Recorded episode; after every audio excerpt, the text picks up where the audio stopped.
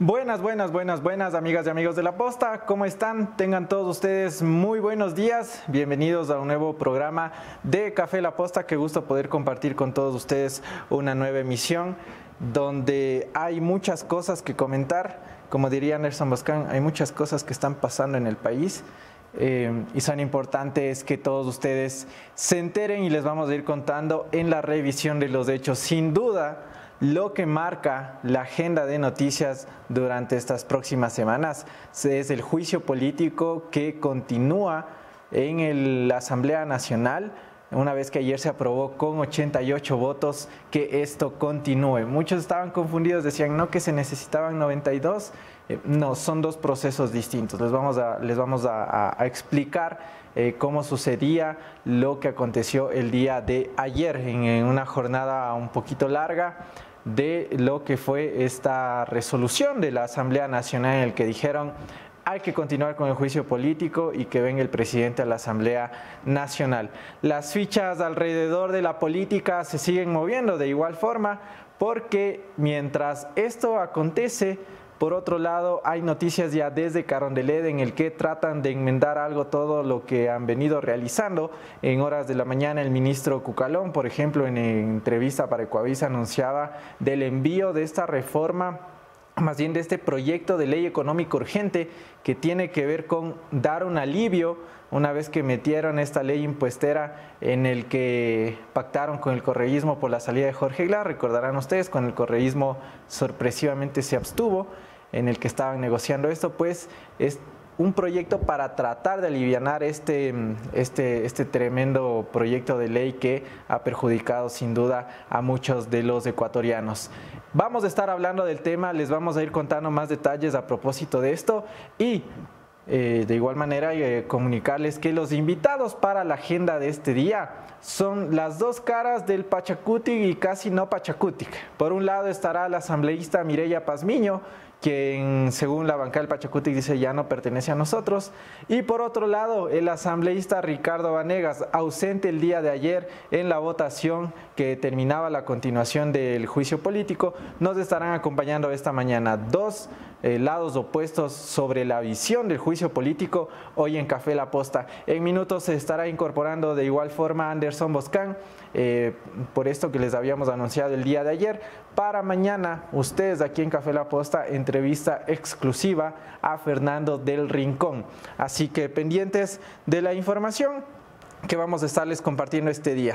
Vamos a, por supuesto, enviar saludos a las personas que ya se van conectando antes de pasar con la revisión de los hechos para también agradecerles por su fiel sintonía todas las mañanas. Y nos dicen por acá, nos dice en primer comentario, buenos días mi estimado Anderson, un saludo desde Machachi, Lenin Heredia, muchísimas gracias por, por seguirnos. Ángel Gancino, buenos días señores de La Posta, saludos para el gran equipo de La Posta, buenas tardes La Posta. Eh, buenas tardes desde Moscú, nos dicen saludos a Alex Esteves, buenos días de Dios, ya madrugamos, Magali Pozo, buenos días. Por cierto, enviar un saludo y un fuerte abrazo de cumpleaños a mi buena amiga la Bellita Crevalú que está cumpliendo hoy, así que te mando un fuerte abrazo, Bellita. Feliz cumpleaños. ¿Qué más? Hola muchachos, Marco Escandón Loor. Buenos días, saludos y bendiciones. Betsy Lastre. En fin, a todos los que se van conectando ya desde Palma de Mallorca. Saludos desde Cuba. Les veo siempre, ¿eh? Julien Torres. Gracias, Julien, por vernos todas las mañanas y por seguirnos en la emisión del café La Posta. Jeff, las pruebas del supuesto pacto RC con Creo eh, si te refieres al tema de la ley de impuestos, hemos sido bastante claros eh, en el que contamos cómo se negoció este tema. Hola Jeff, ayer te vi en la asamblea Lizardo Maldonado. Compadre, ¿cómo estás? Buenas de Dios. Eh, gracias por seguirnos en el café La Posta. Bien, mi like fue el número 10, Francisco Pinargote. Muchísimas gracias, Francisco Pinargote. Siempre está pendiente del Café La Posta. Muchísimas gracias por estar ya siguiendo esta señal. Más de 2.000 personas en YouTube. Y ya vamos con los comentarios y saludos en la caja de comentarios de Facebook. Vamos a hacer entonces una revisión de los hechos con las principales novedades y, y las portadas de los diarios. Bienvenidos todos. Esto es En Caliente.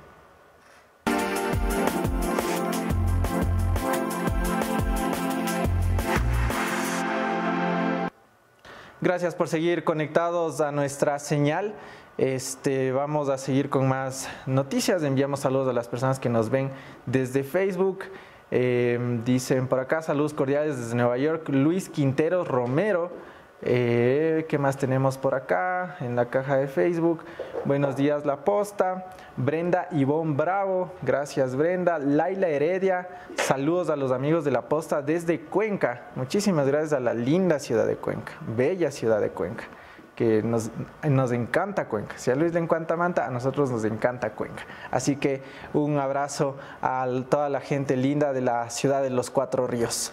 Vamos a hacer una revisión, pues, y siempre agradeciendo a los que confían en este espacio de entrevistas. A ti que andas buscando soluciones profesionales en el área de contabilidad e impuestos, Ecovis te ofrece los servicios de supervisión contable. Deja ya atrás tus preocupaciones y siente el respaldo de consultores con más de 20 años de experiencia. Contáctalos ya. Ahora, atención a nivel nacional. Ecovis, el mejor respaldo que tú vas a tener en el tema de auditoría y contabilidad.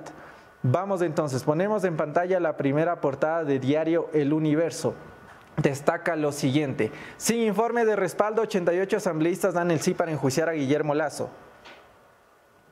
Los votos llegaron desde las bancadas de oposición, por el lado del correísmo y el Partido Social Cristiano e independientes. Por otro lado también estuvieron los rebeldes de la Izquierda Democrática y Pachacutic, según la ley orgánica de la función legislativa. La votación final del juicio contra el mandatario podría darse dentro de 10 días, así que empieza a correr ya el tiempo de lo que va a ser el proceso de juicio político y eh, nosotros les vamos a estar dando todos los detalles. Alrededor de esto sin duda marca mucho, muchísimo lo que eh, sucede, lo que va a suceder este día domingo en la reconfiguración de las autoridades de la Asamblea Nacional, donde existiría ya una, digamos, un acuerdo para que Virgilio Saquicela continúe al frente del Parlamento. Esto lo vamos a estar ampliando más adelante entre los detalles que sucedieron. Vamos con la siguiente portada, portada de Diario Expreso. Evidentemente todas estas están destacando lo que sucedió ayer en la Asamblea Nacional. Luis Verde, luz, verde al juicio político eh, del presidente de la República. Ayer, claro, cuando hay estas, estas, digamos, estos hechos en la Asamblea Nacional, siempre cada uno lleva sus cartelitos. El oficialismo pegó en toda su bancada esos cartelitos que decía proceso ilegal o juicio ilegal, alguna cosa así. Y del otro lado del correísmo, en cambio, tenía una pancarta enorme que decía eh, no lazo, no más lazo, fuera lazo, alguna, alguna cosa así. Ustedes pueden ver ahí en la, en la pantalla de lo que acontecía en la Asamblea Nacional. Y cerramos con esta portada de Diario La Hora, tremendo Diario La Hora. Anda, anda, ayer se mandó esa foto de Virgilio Saquicela y se manda la de Viviana Velas. Foton. Eh, oposición avanza sin los votos para sacar a Lazo y pues quien mocionó esta, esto que se decidió ayer fue Viviana Veloz del Correísmo. De esta manera le damos ya la bienvenida, se, suma al equipo Anderson Moscán y ya en segunditos la Moni Velázquez. Buenas de Dios, Anderson Moscán. Eh, buenas, buenas, buenas, buenas. No sé si está todo correcto, muchas gracias. Eh, bienvenidos, vengo ya con la corbata hecha pedazos. Ok, me disculpan, estaba trabajando para vosotros en una entrevista que verán Mañana en este programa, entrevista exclusiva con Fernando del Rincón, eh, periodista de la CNN que está de paso por Ecuador, para el evento Impacta, que será también el día de mañana. Mañana 8 de la mañana en Café La Posta verá usted la entrevista, una hora de conversación con Fernando del Rincón, estaba previsto que fueran 20 minutitos, pero vamos a hacer programa completo mañana con Del Rincón. Vamos a darle eh, un un pequeño preview a la audiencia en el transcurso del día seguramente con una de las frases destacadas que dijera del rincón en la entrevista y mañana lo tendrán aquí en directo para ustedes. Una entrevista grabada con Fernando del Rincón. Buenos días, buenos días. Importante lo que sucedía ayer en la Asamblea Nacional. Madre mía, madre mía de batalla que se pegaron ayer. Sorpresivo, para todos el resultado.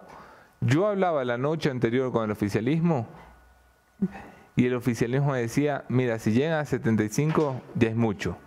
No sé qué te decían a ti, don Jeff, a ti, doña Moni, buenos días. Eh, la Moni se ha incorporado también ya al programa, estamos equipo completo. Buenos días. Pero los 88 tienen muchas lecturas, vamos a hablar de eso en, en- en el transcurso de este programa. Moni, buenos días. Jeff. ¿Cómo están amigos? Bienvenidos a un programa más de Café La Posta. Yo sé que Jeff ya dio la bienvenida, pero este es mi caso. Es mi caso. Muchísimas gracias por conectarse y por estar pendiente. del Bien, programa. Vamos entonces a continuar con la revisión de los hechos porque eh, lo que ya mencionábamos y lo recalcaba Anderson hace poco, lo que aconteció en la Asamblea Nacional deja mucho, mucho que, que desear. Hay, baila- hay varias lecturas Sí. sobre ya faltan cuatro votos nomás, hay que preocuparse, no hay que preocuparse. Esto, hay varias lecturas. Porque, Algunos asambleístas enojados. ¿ah? Sí. Eh, el asambleísta Fernando Villavicencio se fue mejor. Sí, dijo, Aquí hagan lo que les dé la gana y queda su... Y se fue. Eh, bueno, ya era algo de esperarse, la verdad. Eh, entonces vamos a ver la primera, pri- por supuesto vamos con la primera imagen, que es el resultado de la votación del día de ayer. 88 voluntades de las 116 que estuvieron presentes eh, decidieron que se lleve a cabo el juicio político en la Asamblea Nacional. Eh, muchos decían y les decía, al- les, les comentaba al inicio que había esta confusión, decían, pero no se necesitaban 92 votos, no, este es otro proceso distinto porque lo que se estaba decidiendo era si continuaba el juicio político o no. Y aquí la votación que necesitaban era de la, del número total de los asambleístas presentes es la mitad más uno. Entonces, si estaban 116, necesitaban 59 votos, 59-60. Entonces, ayer superaron de largo, 88 votos. A ver, esa es la lectura eh, para hoy. Sí. No se necesitaba mayoría calificada, que son 92. No se necesitaba mayoría absoluta, que es la mitad más uno del total de los miembros del Parlamento, es decir, 70. Se necesitaba mayoría simple. Simple. Mitad más uno de los presentes. Esto se podía aprobar con 36 votos si iba el mínimo requerido para el quórum. Exacto. Se aprobó largo por encima, pero yo les había dicho eh, en el programa ayer en la mañana, ojo con el resultado. Si el resultado pasa de los 92, mira que el presidente vaya buscando trabajo porque está claro que se va a quedar sin empleo. No pasó. Si el resultado está por debajo de los 80, que la oposición vaya buscando oficio porque no hay juicio.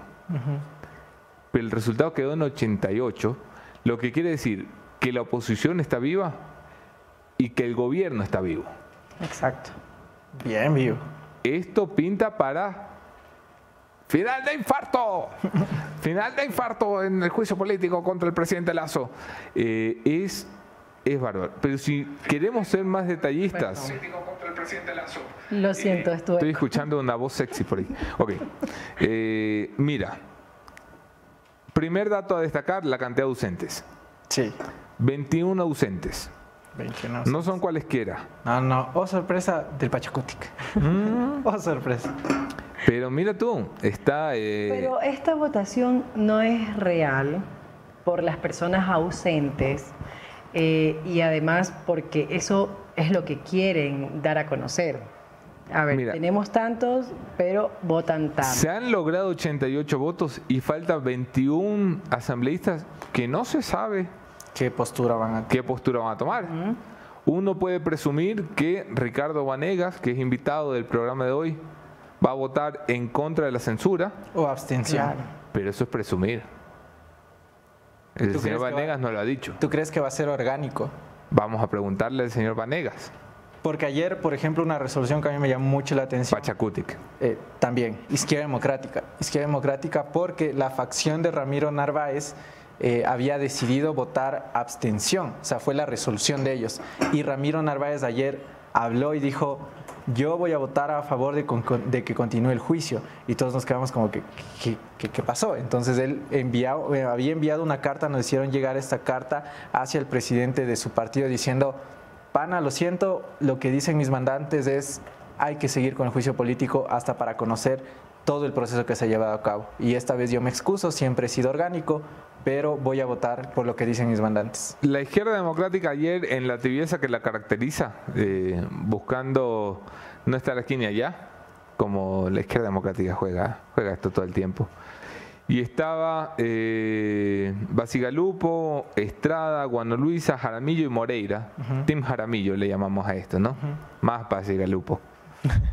eh, Team Jaramillo más Basigalupo. Bueno, abstención. Son las cinco abstenciones que se tienen de la jornada de ayer. Si le echas una mirada a la lista de ausentes, yo te diría que ahí... Tenemos esa lista en producción, si quieren se las puedo No, compartir. no, no, no creo que haga falta compartirla, pero ténganla ahí a la mano porque mira, mira la sorpresa. Geraldine Weber, Que ayer anunció que se iba. que ayer lo anunció ella, eh, la posta lo anunció el viernes. Yo justo salía a, a responder acuerdas que el viernes dijimos aquí? Total, Se va a ir Geraldine Weber. total, total. Eh, ayer, ayer que salía justamente en una llamada que para ver la conexión con, con- con los que estamos transmitiendo acá, justamente salía y Juan Fernando Flores estaba en el pasillo de, de la entrada al pleno, así como que esperando. Y se- yo seguía conversando por allá y pa llegaban Geraldine Weber, creo que la señora, las otras dos señoras eran las que ya salieron del Partido Cristiano. Elina Narváez. Sí, no, no las ubico físicamente, pero debería, de- debieron ser ellas. Eh, y bueno, salieron y de ahí se quedaron conversando y así como que ya. Y tres horitas después dio las declaraciones Geraldine Weber diciendo, nos vemos. Entonces, eh, Que se ha peleado con los Eduardo en redes sociales. ¿Ah, sí? está fuerte. esa También. Es que yo ya no estoy en redes, no me entero de nada. Bueno, pronto Mira. estará. Karen Noblecilla, Elina Narváez, Ortiz, Javier Ortiz, los cuatro que se fueron del Partido Social Cristiano no fueron ayer. De estos, hay dos votos con los que el gobierno cuenta sí o sí. Son Ortiz y Noblecilla. Pero hay dos votos que el gobierno no sabe en realidad si puede contar. Esto me lo han dicho ayer desde el gobierno. Que son Weber y Narváez Ah, están dudando. que a pesar de haberse ido del partido, no necesariamente podrían apoyar al presidente de la República para que continúe en el mandato, especialmente Weber, que fue abiertamente eh, crítica al presidente y que pidió abiertamente que el presidente se vaya a la casa. Es más, lo dijo aquí en este programa. El presidente se tiene que ir a su casa. Así que el gobierno en realidad no sabe si esos votos pasan a a la minoría que podría impedir que el presidente se vaya. Estamos hablando de dos votos que hoy son oro puro. Sí, y ayer de cierta manera sus declaraciones apuntaron hacia eso, diciendo, bueno, yo me voy por disputas internas porque ya no me siento cómoda ahí, Claro. eh, pero eso no significa que mi voto vaya precisamente a, a- a defender al presidente. Dijo que se iba por una pelea con Pablo Muentes, Con Pablo el asambleísta Pablo Muentes de la Comisión de Fiscalización. Y agradecía la oportunidad al exalcalde Jaime. Sí, dijo yo siempre agradecida con Pero Jaime. espera, esto es una historia más o menos. O sea, sale Weber a la prensa y dice, yo me voy porque a mí el asambleísta Muentes me pidió que le firme una hoja en blanco. Yo pensé que era Esteban Torres. sí. Que una barbaridad. Ajá, después ya fue, claro, ya, ya- ya explicó que era Muentes. Y Muentes salió a la prensa también y dijo, eso es mentira. Sí, yo La señora está mintiendo. dijo. Está mintiendo. Yo le dije a la señora que lo que tenían que firmar era el acta de posesión del alterno en caso de que se les ponche no. la llanta, pierdan el vuelo, estas cosas raras que le pasan a los asambleístas en las votaciones Justo el día de votación. Justo, sí. Uy, no alcanzo a llegar. Bueno, se posesiona el pasó. alterno y a votar. Y entonces eh, le dice Pablo Muentes a Geraldine Weber, presenta la prueba. Geraldine Weber pone un tuit ayer por la noche, dice, tengo la prueba de lo que tú me dijiste, Muentes Pablo, cuando quieras la comparto a los medios. ¡Pum! Toma. Pablo Muentes le dice, compártelo ahora mismo. Y también adjunta los documentos que has falsificado ante la Asamblea Nacional. Nola. ¡Pum! De vuelta. Y de pronto se borra el tuit de Weber. Ay, no. Yo de todo esto me entero por capturas, porque en realidad me van pasando las capturas, eh, que es como consumo ahora información en redes.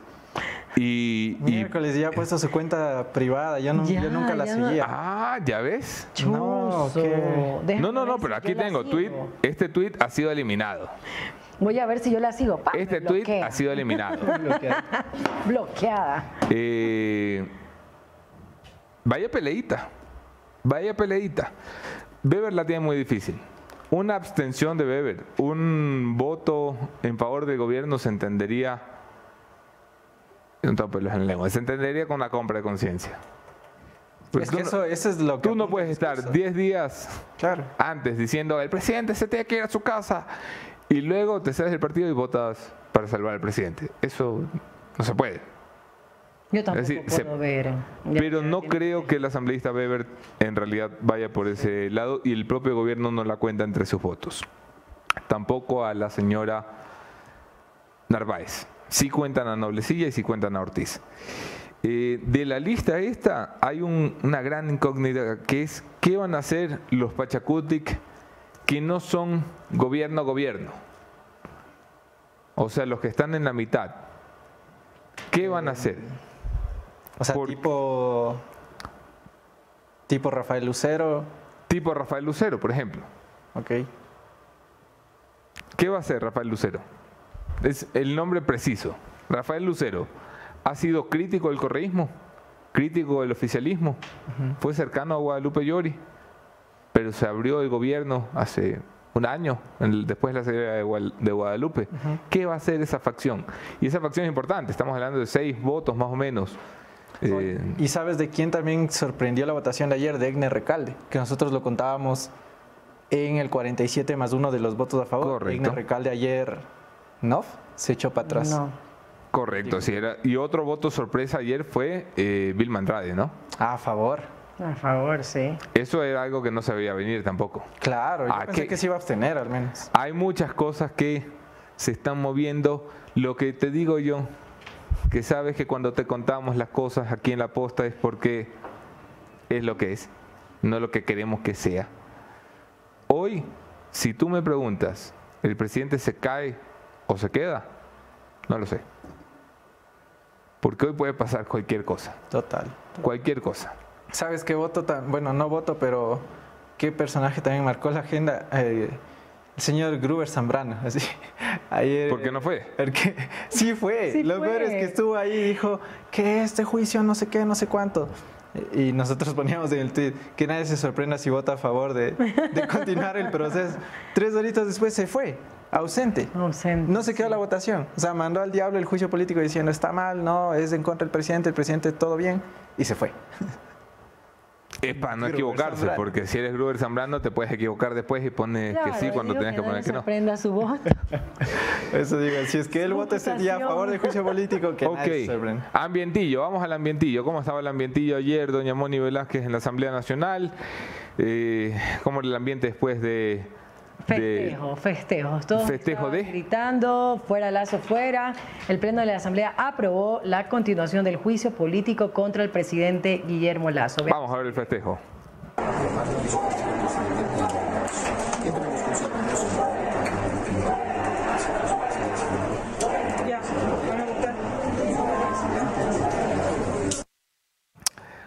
Ok, ese era el festejo. Chemita, si nos puedes poner retorno aquí afuera, porque como llegamos tarde no nos pusimos apuntador. Sí. ni la Moni ni yo, te lo agradeceré. Eh, era el festejo de la Revolución Ciudadana. Oye, ambientillo, Jeff, tú estuviste ahí, me imagino. Sí, Sin eh, interés en ninguna persona, solamente en la información. Yo, te- hermano, ¿por qué me miras así? ¿Por qué me ¿Te miras así? al? No. Yo estoy diciendo que tú estabas con ¿qué es intereses eso? profesionales allí, nada más. Y yo, ¿qué es eso? ¿Qué es eso? ¿Qué es eso? Bueno, ¿cómo era el ambientillo? De pelea, de... Era de, de, de, de bronca. De porque. Claro, porque Rafa versus eh, Lazos Boys.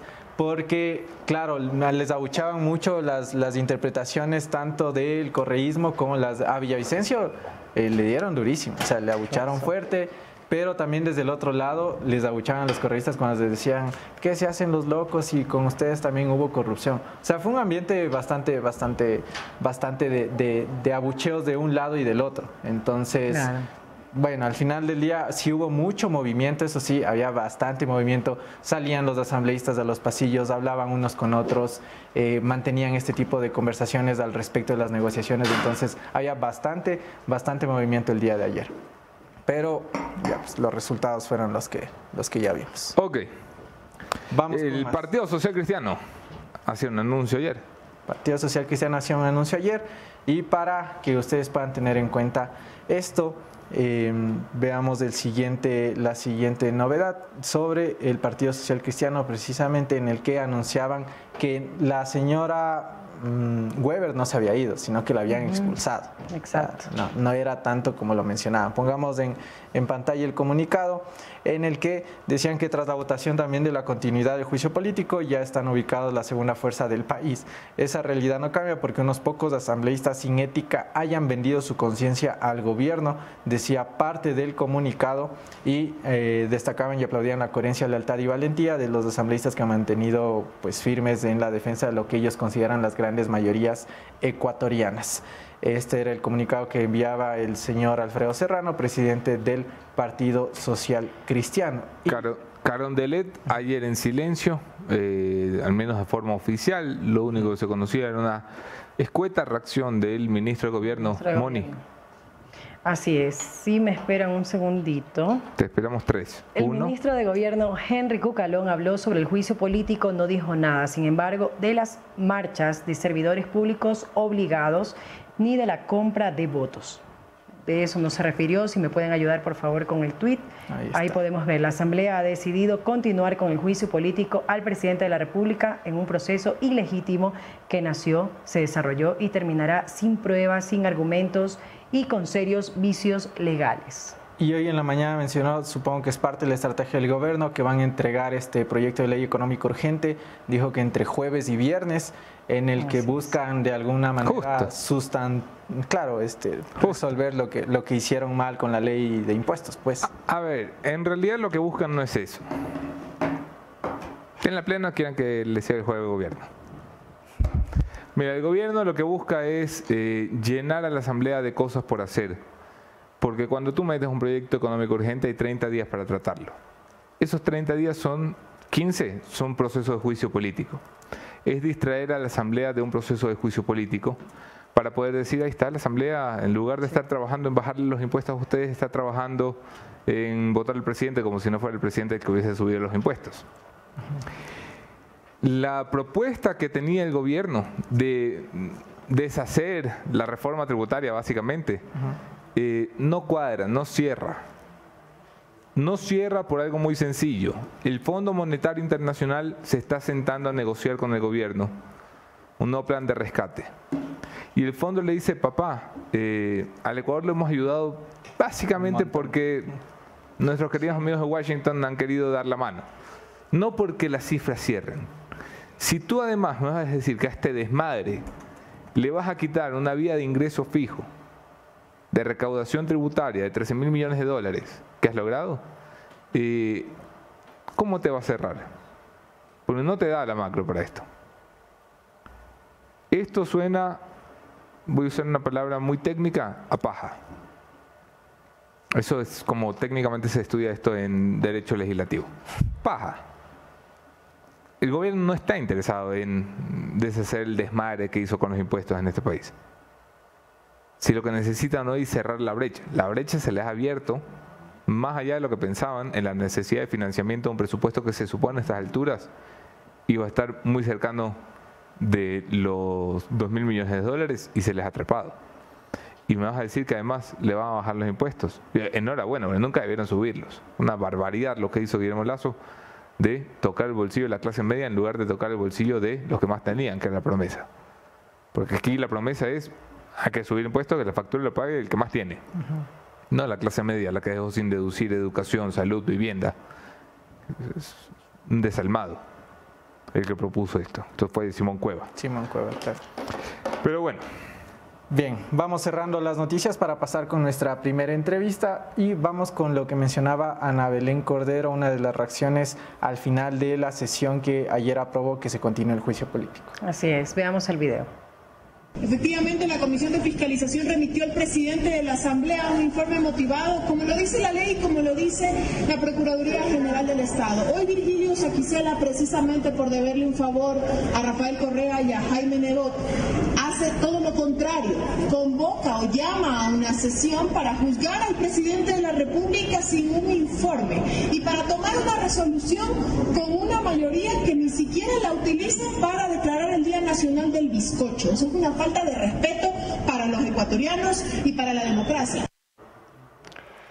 Claro, rechazaba del partido del oficialismo, entonces no estaba de acuerdo con la continuidad del juicio político en contra del presidente Guillermo Lazo. ¿Cómo cambian las cosas? Porque la asambleísta que proponía el día del bizcocho fue Yesenia Guamaní, con quien incluso le agradeció en su momento al presidente de la República en su discurso cuando asumió una de las vicepresidencias de la Asamblea Nacional. Entonces, pero bueno, esto es política. Este, vamos entonces a las entrevistas del día. Nuestra primera invitada, la asambleísta Mireya Pazmiño, eh, a quien le agradecemos desde ya eh, su presencia acá. Vamos con las entrevistas del día. Bienvenidos todos. Esto es Café La Posta. Bye.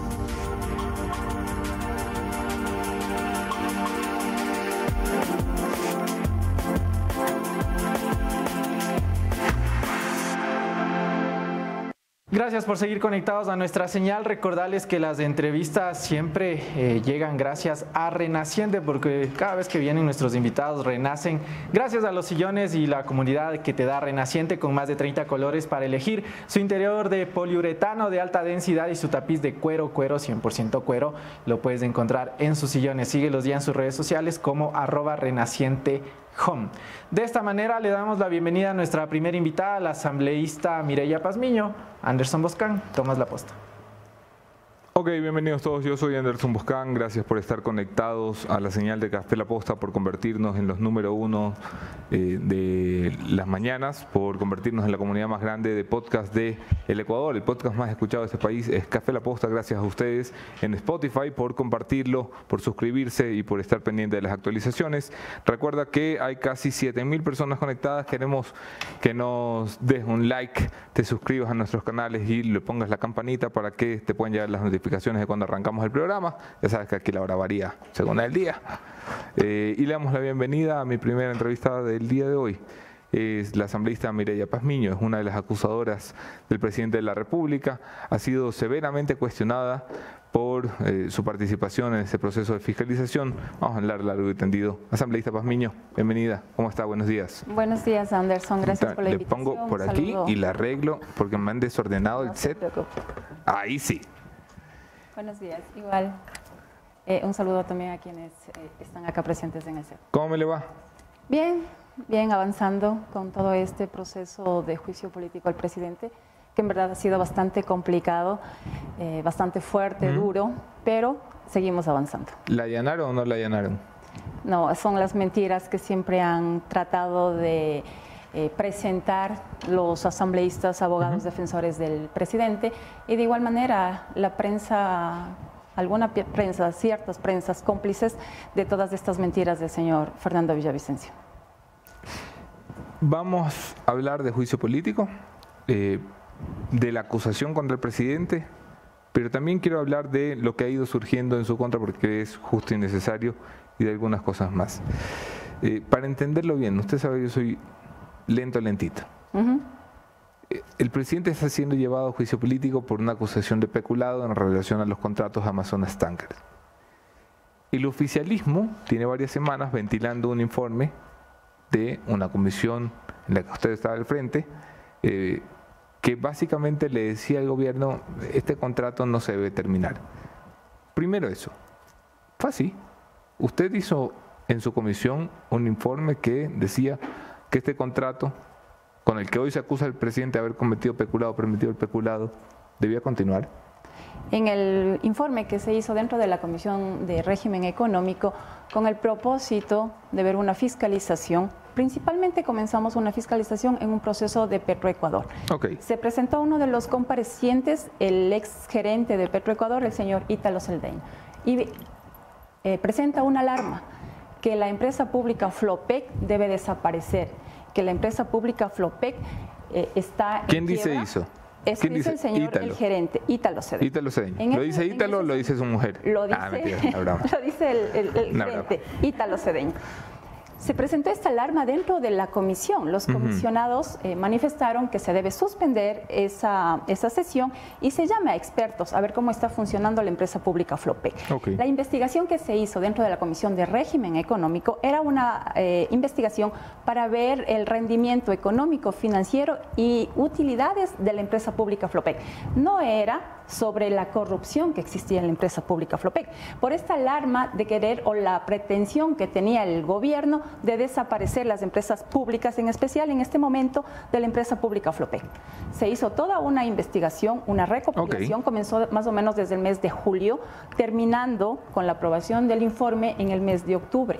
Usted sabe que es un procedimiento, ¿no? Con comparecencias, con presentación de información, que en ese momento el gerente era el señor Rosero Osvaldo Rosero. Osvaldo Rosero. Y con la información que nos presenta el señor Osvaldo Rosero, se comprobó que la empresa pública Flopec, con los tres contratos que tiene, ha presentado utilidades. Por lo tanto, no tiene que desaparecer las empresas públicas Flopec. Pero hay también eh, una, una alarma en que debe haber una política pública para que haya una interrelación de las dos empresas, tanto Flopec como Petroecuador.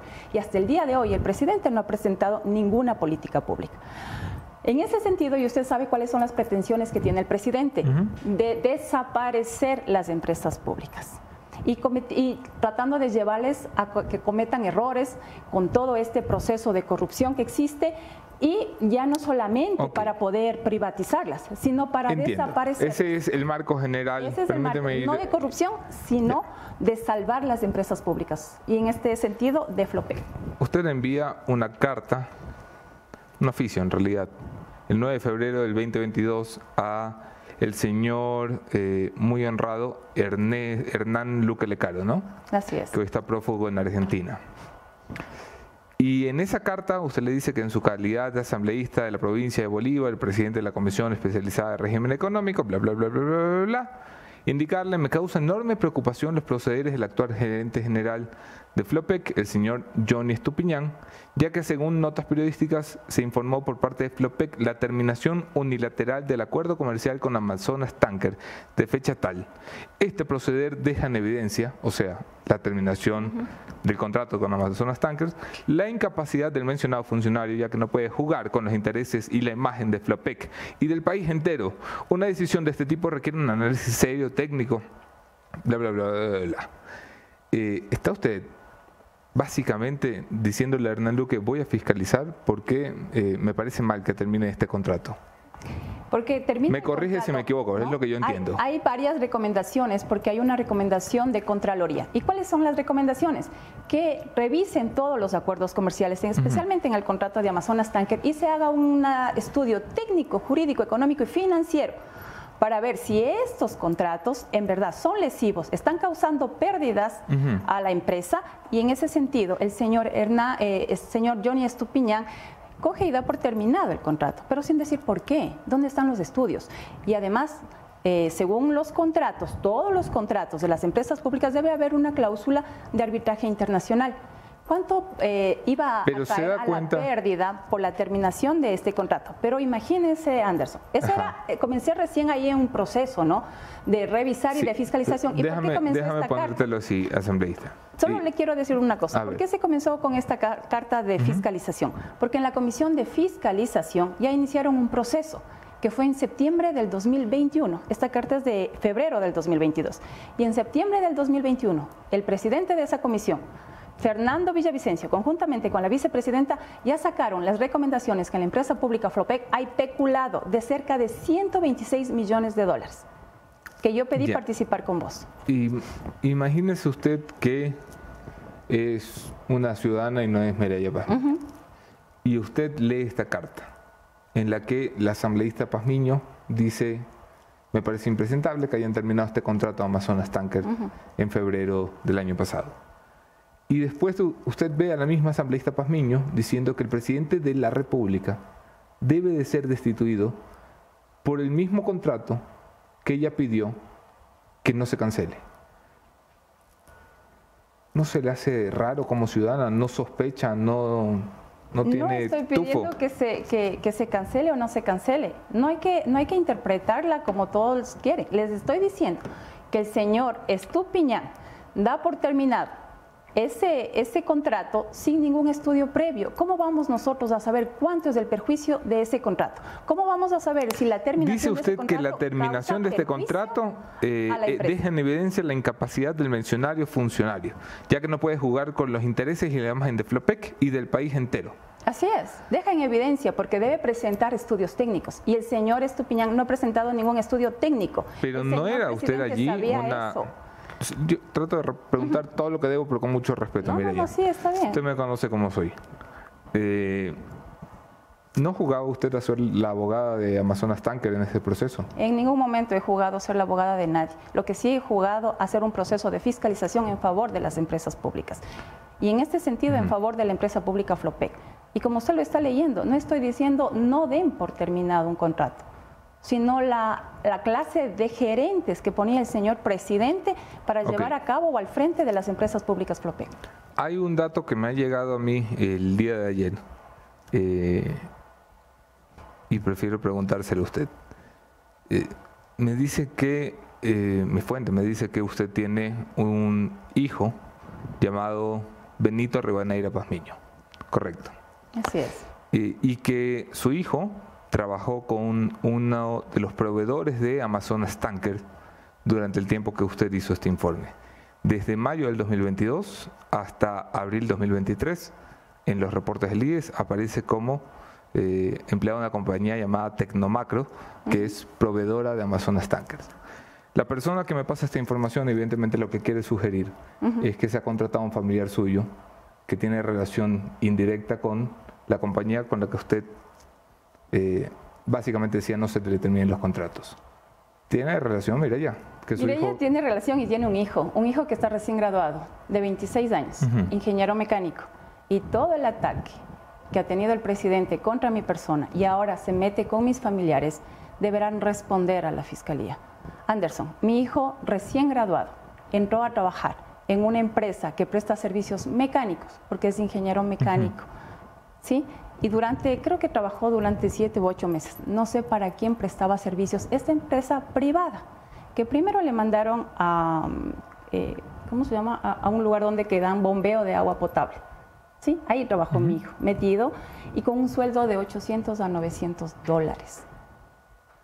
No es que esta empresa, yo no sé a quién presta servicio, es una empresa privada. yo se lo pregunto, y se lo pregunto con delicadeza porque además cuando son temas familiares... están metiéndose con eh, toda mi familia. La familia sagrada. Están, están presentando... Eh, Pero evidentemente es una pregunta que tengo que hacer.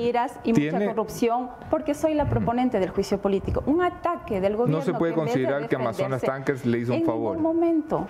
En ningún momento, porque no, no presta servicios mi hijo para Amazonas Tanker. Mi hijo entró a trabajar por concurso con un sueldo de 800 a 900 dólares, recién graduado de ingeniero mecánico, a una empresa que presta servicios mecánicos. No está relacionado con ninguna empresa de Amazonas Tanker, Anderson. Y eso es lo que trata el gobierno de desprestigiar a quien presentó y fue una de las proponentes del juicio político, con todas las mentiras, con todas las, las cizañas que han podido darse en estos momentos. denunciada en fiscalía. Yo estoy denunciada en fiscalía y es fiscalía quien con todos los documentos de descargo que yo tengo tendrá que establecer esa investigación. Y dejemos a fiscalía que busque. Yo no me voy a salir huyendo a la Amazonía, a la selva, a Perú como ya lo hicieron otras personas. Estoy aquí. La denuncia que tiene en Fiscalía, me corrige si me equivoco, es porque, según entiendo, eh, se acusa de que su comisión no hizo el informe de, que mm, no, es Amazonas Tankers el informe, pero sí se lo conoce, el informe eh, que tiene relación con Amazonas Tankers, eh, sino que lo hizo un abogado cercano a la compañía. usted ha desmentido aquello. Así es.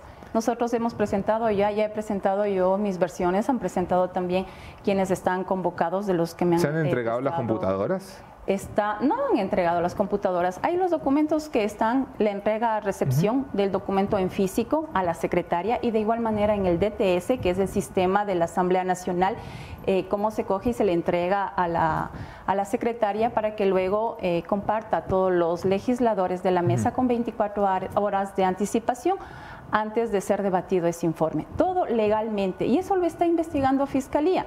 y Fiscalía debe terminar todo su proceso. Pero no tratemos de desviar con este eh, informe marginal a la verdadera situación del país, que es el juicio político contra Guillermo Lazo Mendoza. Y eso es lo que han pretendido con Mireya Pazmiño, con, con todo un ataque ¿sí? de todos estos abogados, de todos estos asambleístas. Eh, si se llegara a demostrar que el informe no fue elaborado por asesores de su comisión. Aquí está. Aquí va a estar Mireya Pazmiño. Mireya no va a salir huyendo a ningún lado. ¿Renunciaría? Aquí, están mis hijos, aquí está mi familia. ¿Renunciaría? Si la fiscalía descubre que hay delitos. Si la fiscalía descubre que hay delitos, usted no solo tiene que renunciar, usted tiene que ir a prisión. Que ir a la, a la, cárcel o a Tal prisión. Cual, sí. Pero no, yo estoy aquí, Anderson, y está toda la documentación, todos los documentos. Usted mete la mano al fuego por sus asesores. Yo no meto a la mano al fuego por nadie, por nadie, Anderson. Yo sí respondo por mí. ¿Cómo me garantiza que el informe se hizo? de la Comisión de, Régimen Económico. Pero déjeme ponerme aquí. se hizo de manera legal y de déjeme acuerdo ponerme aquí del otro lado, Mireya. ¿Cómo me garantiza si usted no mete las manos al fuego por su equipo? Que su equipo fue el que hizo el informe. Porque el, el asesor técnico de la comisión, ¿sí? Fue quien elaboró durante más o menos un mes con toda la, información que presentó el señor Rosero, gerente de, en ese entonces de la empresa pública Flopec, tiene los documentos que le presentó a la secretaria, tanto de manera física como de manera electrónica. Y ese informe fue enviado a mi eh, despacho como al despacho de todos los asambleístas. Ese es el procedimiento legislativo. ¿Usted participa de cuando se construye el informe o solo lo recibe? Eh, participamos a través de los asesores de los despachos de los asambleístas. usted se reúne con su equipo y, van trabajando el informe. Vamos viendo y vamos, eh, voy revisando. ¿Y usted fue parte de ese proceso? Sí, yo voy preguntando casi eh, todas las semanas cómo va avanzando los informes que a cada uno de los señores asesores se les delega. Así es. Y uno se va preguntando cómo van avanzando. Si hay que hacer o no hay que hacer sesiones y hay, necesitan o no necesitan comparecencias de las autoridades. Y eso se ha hecho. Ese es el procedimiento en cada una de, las, de las comisiones. Y no solamente con este informe, está abierta toda la investigación de todo el trabajo que ha hecho la Comisión de Régimen Económico. Ok. Eh, vamos a hablar de juicio político. Voy a pasar con el panel. Están Jefferson Sanguña y Mónica Velázquez. Pero quería hacer esta pausa para hablar de las acusaciones en contra de la acusadora, eh, que se han puesto también eh, como tema importante. Jeff, Mónica.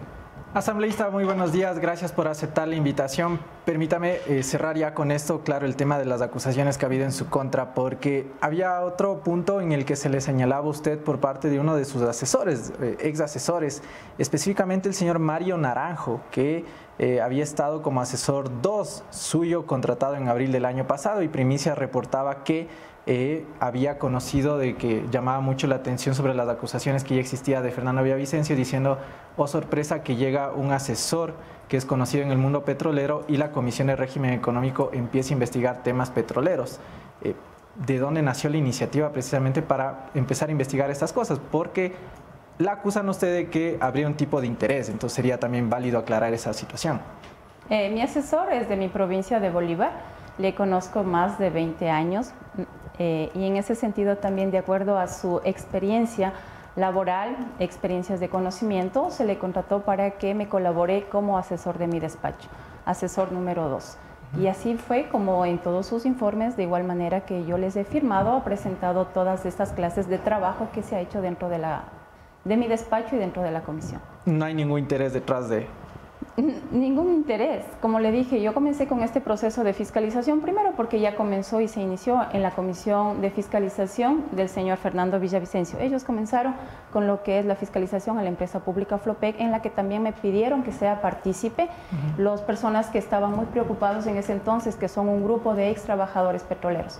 Luego se continuó con el proceso eh, de Ecuador y ahí surge la alarma también de pretender desaparecer Flopec. Esas fueron todo lo que se hizo desde mi trabajo como asambleísta y como presidenta de la Comisión de Régimen Económico. Ok, vamos al tema del juicio político. En la Comisión de Fiscalización algo que llamó mucho la atención fue el día después del viernes, fue un viernes entre las sesiones que sucedieron, donde eh, usted tuvo un cruce bastante fuerte entre la, defensa del presidente en el que cambiaron el discurso y le dijeron eh, cómo es que usted defiende algo que antes recomendaba seguir con estos procesos de contratación. Y a raíz de eso vimos su ausencia dentro de las participaciones en la Comisión de Fiscalización. Se peleó con el correísmo en los últimos días porque incluso le vimos a Viviana Veloz sola defendiendo los últimos días dentro de la comisión. Mire, eh, Jefferson, saludos a Mónica también. No fue eso las pretensiones, eso es lo que, lo que manifiestan algunos medios de comunicación y también lo que decía el abogado del presidente. Pero cuando comenzaron todas las comparecencias, yo estuve ahí presente. Se me cruzaban porque tenía que poner sesiones de la comisión. Cuando quería encargar la presidencia, todos los asambleístas de gobierno, que son cuatro que están en la comisión, abandonaban la sala porque ese es el juego del presidente. El presidente nunca ha presentado una prueba de descargo, lo único que ha hecho es perseguir, eh, presentar mentiras, presentar eh, cosas que, que, distraiga la atención. O sea, su ausencia se debió al cruce de horario en la sesión. Había un cruce de horario porque tenía que fijar las sesiones y tengo yo uno dentro del procedimiento encargar la presidencia. ¿Se distanció del correísmo? Le dejaba. En ningún momento me he distanciado del correísmo y Viviana nunca ha estado sola, siempre se ha estado respaldando los cuatro proponentes del juicio político. Pero eso es lo que, lo que pretenden decir, ¿no? Que a Mireya Pazmiño le han dejado sola, que a Mireya Pazmiño le están acusando, que ahora yo soy la interpelada y no es el presidente, llevando a cabo, coger un informe que era para mm, eh, tratar de, revisar si en verdad la empresa pública Flopec es rentable, para que sea esta la que salve al presidente. Luego revisan en verdad que este informe no le va a salvar al presidente de la corrupción y de las mafias que están involucrados en el gobierno y ahora tratan de desprestigiar la forma de cómo se hizo el informe y cómo se aprobó el informe para desviar la atención. Eso que siga Fiscalía, que sigan haciendo todas las investigaciones pertinentes, se presentarán las pruebas, pero no nos desviemos del objetivo central que es el juicio político y tampoco pretender de que los cuatro proponentes del juicio estamos separados, pero son esas formas, esas mañas de estos abogados, de estos legisladores, ¿sí? Eh, que, están pretendiendo desviar la atención. y en, ese, en ese sentido, asambleísta, Claro, una de las personas que va a hablar el día del juicio político, sin duda ya han ratificado es Viviana Veloz. Están viendo quién va a ser la segunda persona. ¿Va a salir de alguno de los cuatro acusadores o quién va a ser? Sí, estamos viendo, revisando cuál de los cuatro, como Viviana ya ella ha pedido ser la interpelante. Dígame que no va a ser el que no sabe leer. Los tres. Hay uno que no, sabe leer, ¿cómo se llama ese? Rodrigo Fajardo. Madre mía, dígame que no es el que no sabe leer. No me, no, no. No lo pongo en esa situación incómoda. Esas cosas, sí, es un compañero que ha estado eh, ya, y el pecho hacia, esto, porque esto sí ha sido muy fuerte. Lo que usted quiera, pero un asambleísta que no sepa ni leer. Esto es terrible. Es terrible. Es terrible que, haya esa calidad de asambleísta. Pero tal vez son los nervios del legislador. No quiero, no quiero defender, que sea él mismo quien se pronuncie de todas estas que cosas. Que se pronuncie por escrito. Cierro con esto para darle la palabra a Moni, que tiene otras inquietudes asambleísta. Lo que va a acontecer el día domingo en la reconfiguración de las autoridades de la Asamblea Nacional, eh, mucho se habla ya de negociaciones que podrían existir. Y ayer en los pasillos, claro, mientras reportábamos de allá, sonaba que usted podría integrar el CAL ¿Esto es así? ¿Está usted dentro de las negociaciones de las autoridades de la Asamblea Nacional? Se está hablando dentro de la mayoría, ¿sí? de las personas, de los asambleístas que conforman la mayoría. Y claro, la bancada de Pachacuti debe ocupar un puesto en el CAL. Eh, igual las otras bancadas también con un representante, eso dice la ley. Y en ese sentido vamos a ver quiénes de todos los compañeros que han estado actuando bajo los principios del movimiento Pachacutic, directamente coordinando con la CONAIE, porque sabemos la clase de coordinación nacional que tiene Pachacutic, estará también eh, viendo un espacio dentro. ¿No descarta que usted sea esa persona? No, eso tenemos que hablar entre todos los compañeros, tenemos que debatirlo. ¿Cómo está, asambleísta? Le saluda Mónica Velázquez. El día de ayer muchas personas dicen que la votación es una votación irreal, donde se decidió con 88 votos continuar con el juicio político al presidente de la República. Eh, esto se lo dicen por los votos ausentes, o sea, por las personas ausentes y las abstenciones. Contabilizando los tiempos según la ley orgánica de la función legislativa, eh, la votación para el juicio político del mandatario podría tardarse unos 10 días aproximadamente. Yo quería saber si usted cree que hay los votos o ya se desinfló el juicio político. Bueno, hay algunas eh, eh, formas de cómo juegan los legisladores, ¿no? Cada bancada también con sus operadores dentro de, la bancada en defensa del, del, gobierno, pretendiendo buscar los votos para salvarlo. Claro. No se podría dar una lectura real. Recuerde que el informe que se presentó de la comisión del Gran Padrino recibió 104 votos para que pueda pasar ese informe. Luego comenzaron con estas negociaciones de los votos, el hombre del maletín, el, incluso el ministro Cucalón, bajándose de ser un buen abogado prestigioso a un comprador de votos o un negociador de votos. En ese sentido, hay que ver cómo avanza. Eh, tenemos dentro de la bancada de Pachacuti 12 legisladores ausentes, dentro de las bancadas también hay algunos legisladores ausentes hay que ver por qué estuvieron ausentes, ya se han pronunciado también eh, las coordinaciones, pero hay que ir avanzando. Hay que ir eh, avanzando y poniendo en consideración del pueblo ecuatoriano que estén atentos al actuar de cada uno de estos legisladores, de quienes están con lazo y quienes están con el pueblo ecuatoriano. ¿Y usted cree que sí hayan los votos para continuar con el juicio político? Esperemos que sea, los eh, legisladores tomen conciencia de lo que está pasando en el país, el futuro que vamos a dejar para nuestros hijos, eh, el futuro que se viene si continuamos con este gobierno realmente desastroso, un gobierno delincuente, mafioso, que ha permitido que estemos llenos de sangre en las calles y que los legisladores en verdad sean eh, un poquito empáticos para todo lo que está pasando y la realidad del país que estamos viviendo nosotros los ecuatorianos. Asambleísta, por otro lado, usted puso una denuncia en fiscalía eh, contra el presidente Guillermo Lazo por peculado. Esto es muy aparte de lo del juicio político. Em, yo quería saber si ese mismo día también usted recibió amenazas, si, si más bien no recuerdo. Eh, ¿Cómo va ese proceso en fiscalía, tanto del peculado como sus amenazas? Bueno, aparte de que estoy convencida de que el presidente es responsable políticamente, también estoy convencida de que el presidente debe ser juzgado por, la, eh, por la justicia ordinaria. Ah, justo el día, como usted lo acaba de mencionar, se presentó la denuncia por peculado y por delincuencia organizada. Eh, se recibieron varias amenazas de muerte y no solamente hacia mi persona, sino también hacia mis hijos. Eh, he presentado yo esta denuncia en fiscalía. Las versiones, eh, ya fue aprobado esta denuncia presentada y el día de ayer se dieron las versiones correspondientes.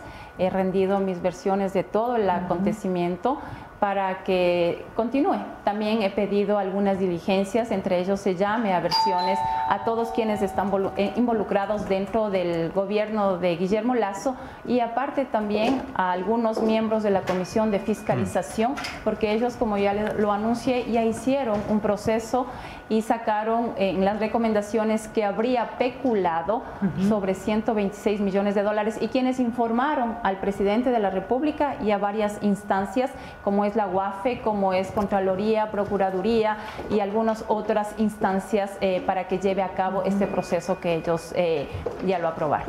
Asambleísta Pazmiño, usted ha sido una de las figuras más cercanas a Leonidas Isa en la Asamblea Nacional. Luego de la victoria todavía en stand-by de Churuchumbi al frente de la coordinación del Pachacutic, algo que en realidad debería resolverse en breve porque entiendo ha habido ya humo blanco dentro del Pachacutic para aquello. Eh, un par de cosas. Primero, usted fue expulsada del Pachacutic. ¿Hay posibilidades de que vuelva? He sido expulsada, pero yo no soy adherente. Lo han expulsado simplemente de manera mediática, me han expulsado también de manera mediática de la bancada, pero sigo perteneciendo a la bancada, sigo siendo eh, asambleísta por Pachacutic, electa por el movimiento Pachacutic de la provincia de Bolívar, pero se va a llegar a una... no está así como que en el grupo de WhatsApp.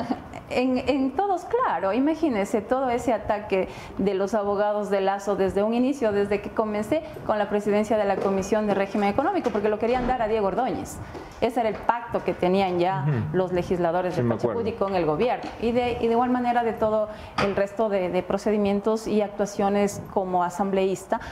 Eh, vamos a tener una conversación con el compañero eh, Churuchumbi que deberá entrar a barrer con todos los asambleístas que no han estado actuando bajo los principios del movimiento, que han estado de defensores y a favor de las...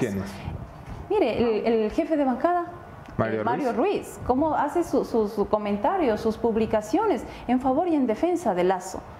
El señor Ricardo Vanegas, que sale en contra de las resoluciones del movimiento, en contra de las resoluciones de la CONAIE, hacer campaña por Lazo, por el sí para la consulta popular. Hace campaña por Lazo. Hace campaña. ¿Quién es el mayor defensor que tiene la Asamblea Nacional dentro de los legisladores? Fernando Villavicencio, el señor Ricardo Vanegas, la señora Sofía Sánchez y ahora tenemos el jefe de bancada de Pachacuti, el señor Y usted dice así como Churuchumbi y justicia indígena. No digo justicia indígena. Eso dijo dentro, Churuchumbi. dentro del movimiento, dentro del movimiento debe llevarse todo el procedimiento disciplinario de todos estos asambleístas. ¿Cuáles pero- son las actuaciones? la bancada- ¿Cumplen o no con sus resoluciones? ¿Sabe cómo respondió la bancada de la elección de Churuchumbi? Escogió como candidatos a la presidencia de la Asamblea a Sofía Sánchez y al señor Ricardo Vanegas. Y no fueron 5 de 23, fueron 16. A esos asambleístas tendrán que llevarse un proceso disciplinario. Llevarlos a un proceso disciplinario Y por estar en contra. el presidente de la CONAIE también pidiendo que el nuevo coordinador haga toda esa limpieza de todos estos Pero abogados que- en verdad se van en contra de la lucha, de la lucha social, que se van en contra del pueblo ecuatoriano. Es la CONAIE, la organización social más grande que tiene acá el país, quienes han estado en la calle peleando por los derechos de los ciudadanos, no solamente por la gente indígena, sino de todos. Mire lo que pasó en junio, Anderson. Estuvo, hubieron muertes, compañeros sangrando, muriéndose de frío, muriéndose de hambre, luchando por nuestros derechos, por una buena educación, por una buena salud, por la seguridad. ¿Y qué hicieron el resto de compañeros? ¿Qué hicieron los, los- los asambleístas? A defender a Lazo, a un gobierno indolente, un gobierno criminal. Y a estos asambleístas hay que barrerles del movimiento porque están denigrando el movimiento y respetando sus resoluciones y los principios. Eh, ayer inauguramos un segmento de concurso y premio en Café La Posta, que es un programa muy serio, como usted sabe. Y se llama el juiciómetro. La idea es que nuestros invitados nos digan cuántos votos cree que va a haber para la censura de la institución el día del juicio político.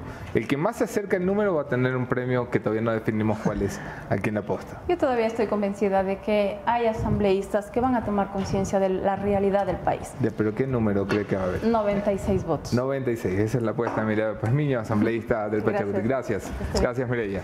Bien, pudieron ustedes escuchar a la asambleísta Mireya Pazmiño, a quien le agradecemos por haber estado esta mañana con nosotros. Y antes de pasar al otro lado de la moneda en el Pachacutic, siempre buenas recomendaciones, porque si a ustedes les ha impactado lo que está sucediendo con los políticos y la Asamblea Nacional, hay algo que impacta positivamente. ¿Y de qué estamos hablando, Moni? de el mejor evento de comunicación, o sea, es el más importante del año y del país. El evento Impacta. Será el 11 de mayo, o sea, este día jueves, ¿no? Ya falta poquito, poquito, poquito. En el Corum Paseo San Francisco. ¿Qué podrás aprender de este mega evento? Herramientas, cómo dominar, transformar e impactar de la mano de reconocidos periodistas como Ismael Cala y Fernando del Rincón. Las entradas van desde los 120 dólares y las puedes adquirir en Ticket Show. Así que no te pierdas de este tremendo evento el día de mañana en el Quórum Paseo San Francisco. Impacta para que nos impactemos de buena manera y no con lo que nos hacen tener Tú vas a estar, Yo voy a estar ahí. Así Qué que bien. mañana nos vemos en Impacta para que tengas toda esta formación única, exclusiva y de alta calidad en el tema de comunicación. De esta manera y con buenas recomendaciones siempre, eh, si estamos hablando de seguridad hoy por hoy, hay que hablar por supuesto de Falcon Cueros porque una buena lámina de seguridad puede salvar tu vida. Llegó a Quito Falcon Seguridad, lujo y confort al más alto nivel con 18 años siendo líderes en el equipamiento automotriz, láminas de seguridad, tapicería en cuero, nanocerámica y restauración interior. Son algunos de los productos y servicios que te ofrece Falcon. Conoce sus showrooms a nivel nacional en Quito, Ambato y Riobamba. Ven y vive la experiencia Falcon en www.falcongrupo.com. Próximamente ya en Guayaquil para que disfrutes de esta experiencia. Con esto vamos con nuestro segundo invitado, el asambleísta por Pachacutic, el señor Ricardo Vanegas, para que también tengan estos dos lados de la visión al respecto del juicio político. Anderson Boscan, tomas la posta. Mireya Pazmiño acaba de decir que hay que barrer a algunos asambleístas del Pachacutic. Uno de los presuntos barridos está aquí delante mío, es el doctor Ricardo Vanegas. ¿Qué fue Anderson? ¿Qué fue ¿Cómo Ricardo? vas? ¿Cómo vas? Bien, yo siempre bien. Otros Eh, andan sufriendo. ¿Se saludaron ahí con Mireya? No la vi. ¿No? Estaba aquí. no la vi. Dice el asambleísta Pazmiño que Churuchumbi tiene que entrar a barrer el Pachacutic. Que hay que barrerte a ti, a Mario Ruiz, a Sofía Sánchez. Los problemas de Pachacuti los ventilamos quienes somos parte de Pachacuti, que yo me acuerdo ya no es parte de Pachacuti. Y segundo lugar, creo que primero hay que ganar elecciones legítimamente. Mientras ese es un proceso que está en suspenso, no se puede hacer nada, pues hay que esperar. Lo de fondo, Ricardo, es la situación en la Asamblea Nacional. Eh, ¿Qué tenías ayer que era tan importante que no fuiste a la sesión? Yo tengo siempre un criterio jurídico y constitucional muy formado y diferencio lo político de lo jurídico siempre. Ajá. Ayer, evidentemente, eh, lo que se está haciendo es configurar una nueva violación de la Constitución, porque el artículo 142 de la Ley Orgánica de la Función Legislativa no opera para juicios políticos, sino para procesos de fiscalización. Y si es que quisieran ellos aplicar esa norma, ahí dice que se puede tomar resoluciones, pero esa resolución tiene que estar pegada a lo que dice el artículo 92 del mismo cuerpo legal.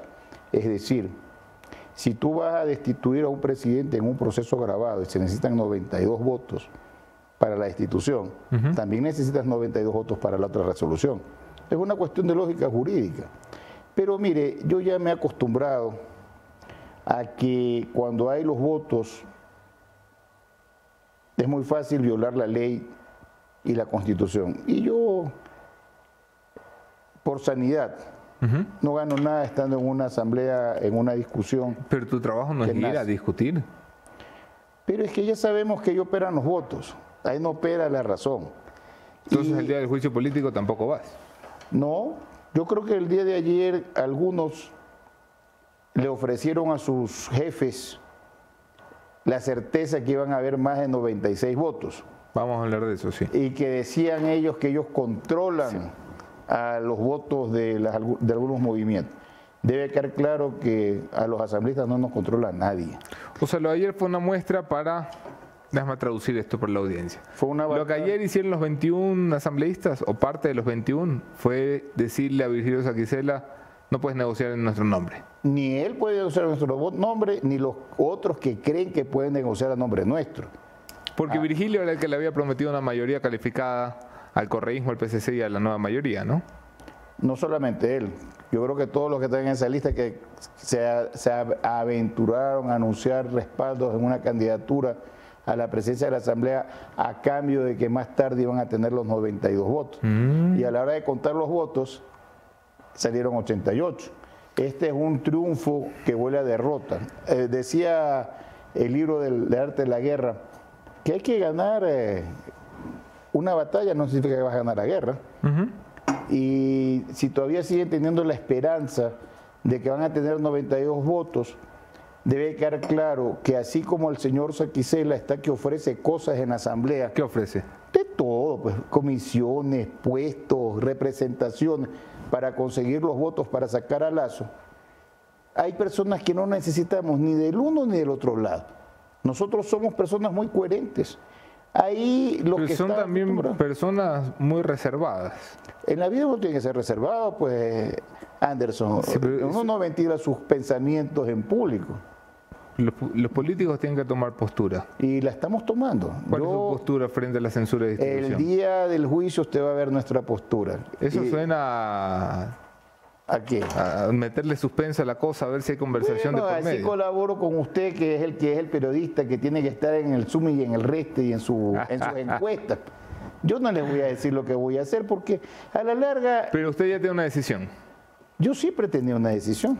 No la he cambiado. O sea, desde que comenzó el juicio, al que usted ha criticado, ha tenido una decisión.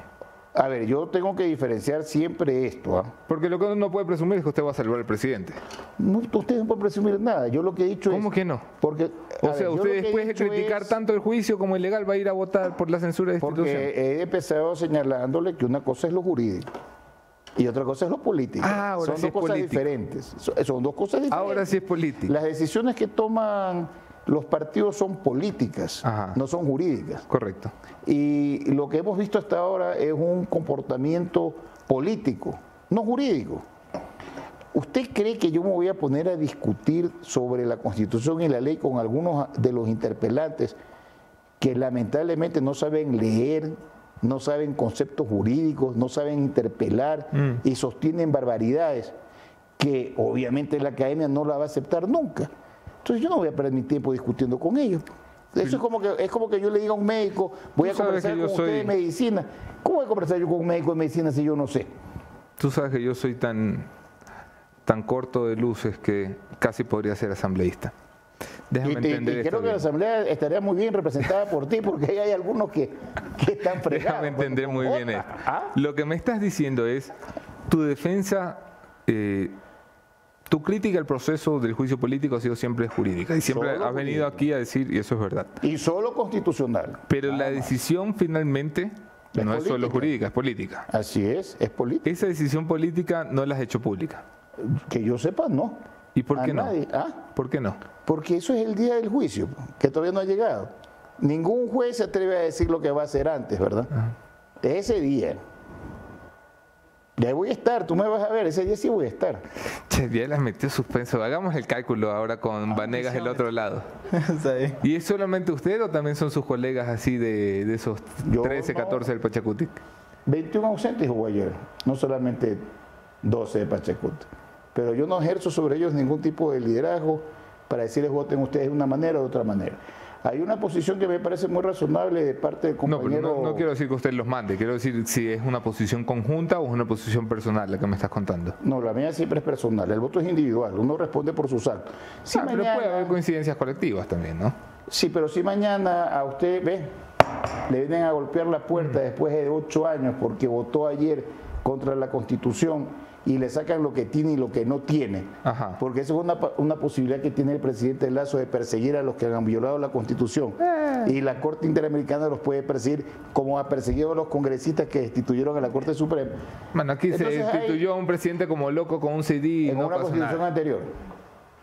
En una constitución anterior. Tampoco se podía, ¿no? En una constitución anterior. eso, no quita que, ahora, eso no quita que haya sido constitucional. Ahora es una constitución que hay que darle muchas gracias al presidente Correa ese es el que metió esa constitución y ahora no sabe cómo sacar a, Lazo. Es que hay que decir las cosas como son. las cosas han cambiado. Antes era muy fácil, se armaba una mayoría y se iba el presidente. Y si no, usted vea lo que pasó en Perú. Sí. ¿no? Es muy fácil. Entonces yo le puedo asegurar que el día del juicio final, ¿no? Ahí usted va a ver mi voto. Y no va a ser porque me van a me mandan a decir que me van a ortigar. Pero no vas a salir con la salida fácil de, ay, abstención en blanco, ay. Yo nunca tomo salidas fáciles en mi vida. Porque esa es la salida fácil que tienen uno, ¿no? No quiere estar ni aquí, ay, abstención en blanco. Que yo sepa, yo ayer, ¿cómo voté ayer? No votó, pues. Entonces. se quedó ahí almorzando. Estaba almorzando. Ahí está. Sí. Ahí está. No, me, no, miento, aquí en Café La Posta. Vamos a pasar con el panel. ¿Por qué le voy a mentir yo a usted? Vamos a pasar con el panel. Están Jefferson Sanguña y Mónica Velázquez, asambleísta. asambleísta, ¿cómo está? Muy buenos días. Gracias por aceptar la entrevista. Sobre la reconfiguración de autoridades del día domingo, eh, ¿cuál va a ser la posición del Pachacutic en el que usted dice yo me siento parte de este Pachacutic, de todas las divisiones que hay adentro? Eh, ¿Van a apoyar a Virgilio Saquicela? ¿Van a apoyar a Sofía Sánchez? ¿Por dónde va la negociación? Aquellos que han estado haciendo numeritos para completar 96 y que siguen pensando en 96, para que Saquicela sea presidente, saben con certeza que nosotros por esa lista no vamos a votar. Okay. No somos parte de ese triángulo. Están con Sofía Sánchez al frente ustedes. Nosotros tenemos una decisión de la bancada de apoyar a la compañera Sofía Sánchez. ¿Y cuántos votos tienen? De la bancada deberíamos tener los 23, pero en la práctica no sabemos si los 23 van a estar con ella, ¿verdad? Y si no es así, entonces, ¿por qué líneas se van a ir para que presida la, Asamblea Nacional? Bueno, pero es que, perdóneme, en política hay que tomar decisiones. Si es que Sofía no logra... A ver, si primero Virgilio no logra conseguir los 96 votos, ¿no? No, pues él habla de 96. Ah, y si luego no tiene 88, al momento de contar los votos tiene menos de 70, entonces ahí la siguiente posibilidad, que puede ser Sofía Sánchez. Si Sofía no completa los 70 votos, entonces se van a acordar de este servidor, ¿verdad? Lo cual es la última opción. Correcto. Ok. Y ahora... Le quiero recordar que ese día todos entran cardenales. ¿ah? Uno sale papa. Y a veces muchos que ya se dan como cardenal, como papas, se quedan, vistiendo la toga de cardenales todavía. Bueno, Francisco tenía que haber sido papa en la elección de Ratzinger, no fue. Y tuvo que esperar. Sí, sí. Es, es lo que Dios quiera, siempre es lo que Dios quiera. Ahora, en el caso de la situación de la Coordinación Nacional de Pachacuti y Asambleísta Vanegas, evidentemente ahorita se tiene que nuevamente dar unas nuevas elecciones, según lo que, lo que se conoce de la manera oficial. Si es que en las nuevas elecciones se ratifica al señor Churuchumbi como nuevo coordinador nacional de Pachacuti y su, una de las decisiones que tome es la separación de los asambleístas, que, ya lo mencionaba Anderson, y en esa lista estaría usted, ¿va a acatar esta decisión? Primero tiene que ganar las elecciones, sin llevar personas que no gusten en el padrón, sin emplear la fuerza. Y después de eso... ¿Qué tiene que ganarlas nuevo, dices? Tiene que volver a ganar. El CNE dice que el señor es el coordinador. No, eso no es el CNE. ¿Sí? ¿Dónde está la resolución? Ya te la paso. Bueno, yo no la he visto. Acuérdense que eh, toda resolución que toma el CNE también es susceptible de un... Ah, sí, no, obviamente hay proceso, está impugnado, eso sí. Pero el CNE ya ha dicho, aquí hubo una elección y salió el señor Chumbi. Yo no he, no he visto la resolución. Yo no puedo opinar sobre cosas que no he visto. Pero Obviamente, para que haya un proceso electoral tienen que haber actas. Las actas del Tribunal Electoral dicen que las elecciones no valieron y que tienen que volverse a hacer, ¿verdad? Y eso me imagino que llegó al CNE también. ¿Cómo está, asambleísta? Le saluda Mónica Velázquez. Asambleísta, usted ha dicho algo muy delicado. Eh, Todas las cosas que yo digo son delicadas. Muy delicado. Que el señor Virgilio Saquicela, presidente de la Asamblea Nacional, eh, está ofreciendo de todo yo quería saber si a usted le ha ofrecido algo directamente o simplemente quedan en especulaciones. A mí nadie me puede ofrecer nada, ni los unos ni los otros. Esa es la gran diferencia que tengo con la mayor parte de los asambleístas. Pero lo que yo le estoy diciendo es lo que se escucha en los pasillos del, y en los corredores de la asamblea y que ustedes también como periodistas lo escuchan. Claro, hay personas que son tan imprudentes que se van a grabar conversaciones con los primos, ¿verdad? Y que andan en las redes. Entonces, las cosas evidentes no me pregunten, Mónica, porque nadie llega a sentarse en la presidencia de la Asamblea sin ofrecer algo, ¿verdad? Siempre va a haber algo que ofrecer. Eh, ¿Y usted cree que ese ofrecimiento, esas negociaciones que están haciendo influyen en las votaciones contra el, o sea, del juicio político contra el presidente Guillermo Lazo? Por supuesto, porque él sacó la convocatoria de este juicio con la convicción a los líderes de los partidos que él recibe auspicio de que iban a haber los votos para sacar a Lazo. Y entonces, como no tiene eso, obviamente es una candidatura que, que pueden hacer desinflada y que hasta el día domingo, ¿verdad? A lo mejor no logra conseguir los votos que él esperaba tener. Mire que yo no soy el que está diciendo, yo tengo 22, 23 votos, señores, vengan, apóyenme a mí porque yo los tengo, ¿verdad? Pero todo se sabe, pues aquí no hay nada oculto, ¿verdad? Y ustedes que son periodistas también todos lo saben. Asambleísta, por otro lado, muchos de sus colegas eh, asambleístas, incluso la, su colega Mireya Casmiño, acaba de decir que usted actúa como el abogado del presidente Guillermo Lazo. Eh, yo quisiera saber si usted cree que la gestión del presidente ha sido buena o no, o ha sido buen presidente. Yo creo que los mejores abogados que ha tenido Lazo en este juicio son los cuatro interpelantes. Porque si tú tienes tan, no malos como ya dije, no, maletas como defensores, le están haciendo un gran favor al presidente Lazo. Una cosa que ustedes descubrieron que podía ser una cosa muy buena, los otros la fueron matando y la terminaron, terminaron fortaleciendo al presidente Lazo. Así que mis opiniones jurídicas distan muchos, mucho de la ineptitud que han tenido esos cuatro interpelantes que han fortalecido al presidente Lazo en su defensa. Y que además, no lo digo yo, lo dice la academia, lo dice el Ecuador, lo dicen ustedes mismos, si ustedes lo han escuchado también, decir que ese es uno de los grandes problemas que han habido. Ok, este... Oye, ¿tú quieres ser presidente de la Asamblea? Yo siempre estoy a mi edad dispuesto a esperar que otros piensen en mí. Soy la última opción. Si piensan en mí, aquí estoy. Solo que conmigo las cosas no van a ser como están actualmente. Un presidente de la Asamblea no puede ser manejado ni por unos ni por otros. Ni por unos ni por unes. Por nadie. por nadie puede ser manejado. Y un presidente de la Asamblea tiene que tomar un rol distinto al que tenemos. A ver, yo te voy a hacer este razonamiento. He escuchado a algunos asambleístas decir, tenemos un presidente que tiene el 94% del rechazo y por eso tiene que irse. Mm. Pero tenemos un, eh, perdón, un presidente de la República que tiene el 88% de rechazo y que tiene que irse. Pero tenemos un presidente de la Asamblea que tiene el 96% de rechazo. Eso también tiene que irse. Eh, usando esa lógica, ¿verdad? La Asamblea es peor que el presidente. Pero el presidente es bueno. ¿Te parece que el presidente ha hecho un buen gobierno? Te, te, ha dado la respuesta que dan las encuestas. No, no, no, pero a ti qué te parece el presidente? Yo pienso siempre como piensa la mayoría. Yo soy parte de esas encuestas que hace. ¿Piensa que el presidente ha sido un mal presidente? Que no ha sido un buen presidente en estos dos primeros años. ¿Qué tienes esperanza de que sea un buen presidente en los dos, en los dos últimos años? Yo soy un demócrata, Jefferson, perdón, Anderson.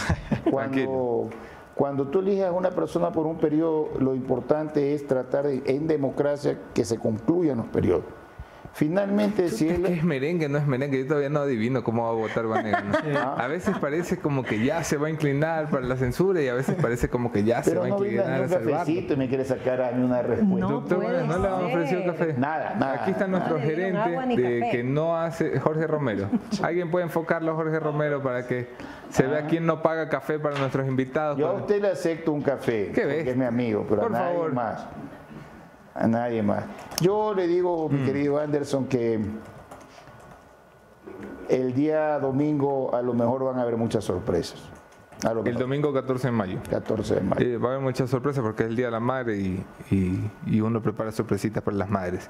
Bueno, siempre eh, los que tenemos mamá y esposa nos preocupamos a ese día que es importante, pero algunos creo que se van a quedar con su fiesta hecha. Con los churros hechos. Con los churros ¿El gobierno tiene posibilidad de armar mayoría? Yo no sé si el gobierno tenga una, posibilidad de mayoría. Yo creo que el gobierno lo que puede es... ¿De ser parte de una mayoría? Entregar 26 o 27 votos que tienen a cualquiera que no sea Saquicel, a cambio de nada. A cambio de nada, porque aquí simplemente lo que queremos es darle una imagen diferente a la es impedir el saquicelato, dices. El correato. Lo que, lo que sabe decir Mario Ruiz, que yo coincido con él están permitiendo que regresen los que no tienen que regresar. La última vez que estuviste aquí, Ricardo, dijiste, yo voy a ser orgánico con el Pachacutic. Así es. Si el Pachacutic decide algo, yo me someteré a la disciplina partidista. Y hasta ahora no he dejado de someterme. Eh, el día de ayer no he votado ni a favor ni en contra. No, sí, sí, por supuesto. no he votado en contra de una resolución del movimiento. ¿El movimiento ha resuelto ir por la censura de institución del presidente? Sí. Sí, eso es resuelto. Y tú vas a ser orgánico con las decisiones del El día del juicio final tú vas a ver mi decisión. Y ahí podemos conversar al día siguiente. Toda la entrevista buscando la respuesta. Te aceptaré un café, pero lo que sí te voy a decir es que a mí eso, esas amenacitas que me hacen desde la tacunga, que me van a ortigar, que me van a expulsar. No, pues ¿quién te va a ortigar en San Borondón? Pues, yo no soy de, para recibir amenazas de nadie. Que se vayan ubicando. El Ecuador me conoce bien y sabe que yo voy a actuar de acuerdo a lo que corresponde. Es lo que voy a hacer. Tengo mi conciencia tranquila, porque aquí mucho se ha hablado de otros asambleístas. A mí no tiene nada que hablar. A mí nadie, me tiene que ofrecer nada, no necesito nada, gracias a Dios. ¿Rompiste palito con Vicencio? No, yo no he roto con nadie. Si antes iban cojitos de la mano a todas las ruedas de prensa. Bueno, eh, eh, yo creo que él ha jugado un rol lo felicito por el rol que ha jugado, el mío es totalmente distinto. Yo de opiniones jurídicas. Siempre que usted quiere hablar conmigo de derecho, con mucho gusto. Y si usted quiere invitarme a, algunos que invita aquí que, que deben leer más y no confundir a la gente, con mucho gusto. Y hay algunos que no deberían leer como Rodrigo usted Fajardo. Es culpable, usted es culpable y su, y su amigo Vivanco. ¿De qué? De invitarme a debates para hacer que armaron los asambleístas. Uh. Pero invíteme a otro que yo con mucho gusto estoy aquí para enseñarles. ¿Ah? Con mucho gusto, ¿sí o no? Ricardo Vanegas, vas a terminar con el juiciómetro. El juiciómetro es nuestro nuevo segmento para que intenten lanzar un número y el día de la votación veremos ese te número. Dije el número el otro día. Ya, ya, pero lo tienes que decir aquí en cámara. ¿Cuántos números crees, cuántos votos crees que va a haber el día del juicio político para la censura de institución? Esto es un, esto es un juego, tranquilo. El que más se acerque recibe un premio. ¿Qué premio voy a recibir? estamos, estamos viendo. estamos viendo el premio. el premio. ¿Qué es el premio que Posiblemente, eh, ayúdanos a pensar en el premio. No, pues, Jorge, ¿el presupuesto está cuánto Me para un premio? Gratis, ¿te das cuenta? Estás igualito ¿Cuánto? que Saquicel. 100, 100 de, de premio. Ya, entonces, con 100 dólares, ¿qué podemos comprar? No, no, no, eso no me gusta a mí. Ese es el ah, No, no, no. un café que Pero ese es el presupuesto, pues no es que te vamos a dar un billete de 100 dólares para que nos no, sea aquí de cohecho y terminemos todos con Diana Salazar en prisión. No, yo no voy a eh, terminar en esa situación nunca, compañero. No, eh, hacemos un kit de la posta, ¿ya? Hacemos el, un cuadernito, una gorrita y una chompa, ¿ya? Bueno, eso sí te puedo aceptar. Esa gorra tuya me está gustando. una, una, boina marcada de la posta. ¿Dónde la compras esa boina? Eh, ya después te cuento porque ah, si me la A ver, el número. ¿Cuántos, ¿Cuántos va a haber? ¿Presentes o, o votos? Votos a favor de la censura de institución. Yo creo que no van a llegar a 80 votos. Ricardo Vanegas, asambleísta del Pachacuti. Gracias. Bien, pudieron ustedes escuchar al asambleísta Ricardo Vanegas, a quien le agradecemos por haber estado esta mañana con nosotros. Vamos este, cerrando el programa del día de hoy. Vamos con Conclu. Ok, entonces. Mañana, señores. Esto es el punto final.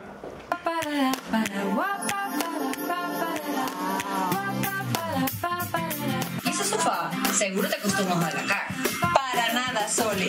Y este renaciente, cuero, cuero. Mira nomás la calidad.